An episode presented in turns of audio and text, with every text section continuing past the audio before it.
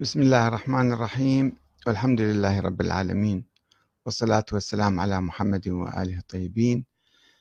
ثم السلام عليكم أيها الأخوة الكرام ورحمة الله وبركاته.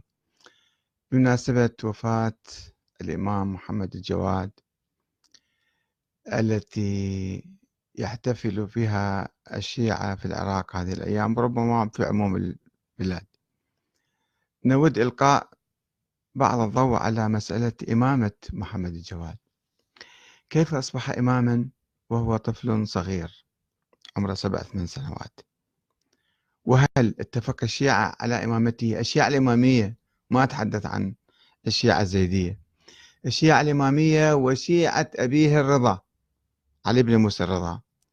وأهم واحد فيهم اللي هو قوم إمامة الرضا يونس بن عبد الرحمن. هل عرف إمامة الجواد وآمن بها وكذلك كثير من الشيعة الآخرون؟ ثم نترك مسألة الطفولة وسنبحثها بعد قليل. كيف أصبح عالما؟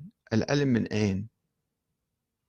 طفل صغير أبوه ترك عمره ثلاث سنوات في المدينة وذهب إلى خراسان لكي يلتحق بالمأمون اللي عرض عليه ولاية العهد وبعدين أول شيء الخلافة ورفضها فعرض عليه ولاية العهد وأصبح وليا لعهد المأمون ثم توفي في خراسان.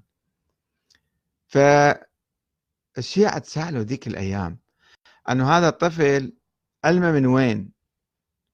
الغلاة كانوا يعتقدون أن الأئمة مثل الأنبياء ينزل عليهم وحي وعندهم علم من الله لدني يسموه. بس عامة الشيعة حتى الإمامية ما كانوا يعترفون بهالشيء ولا يعرفون هالشيء هذا. يقولون كل واحد يعلم أولاده.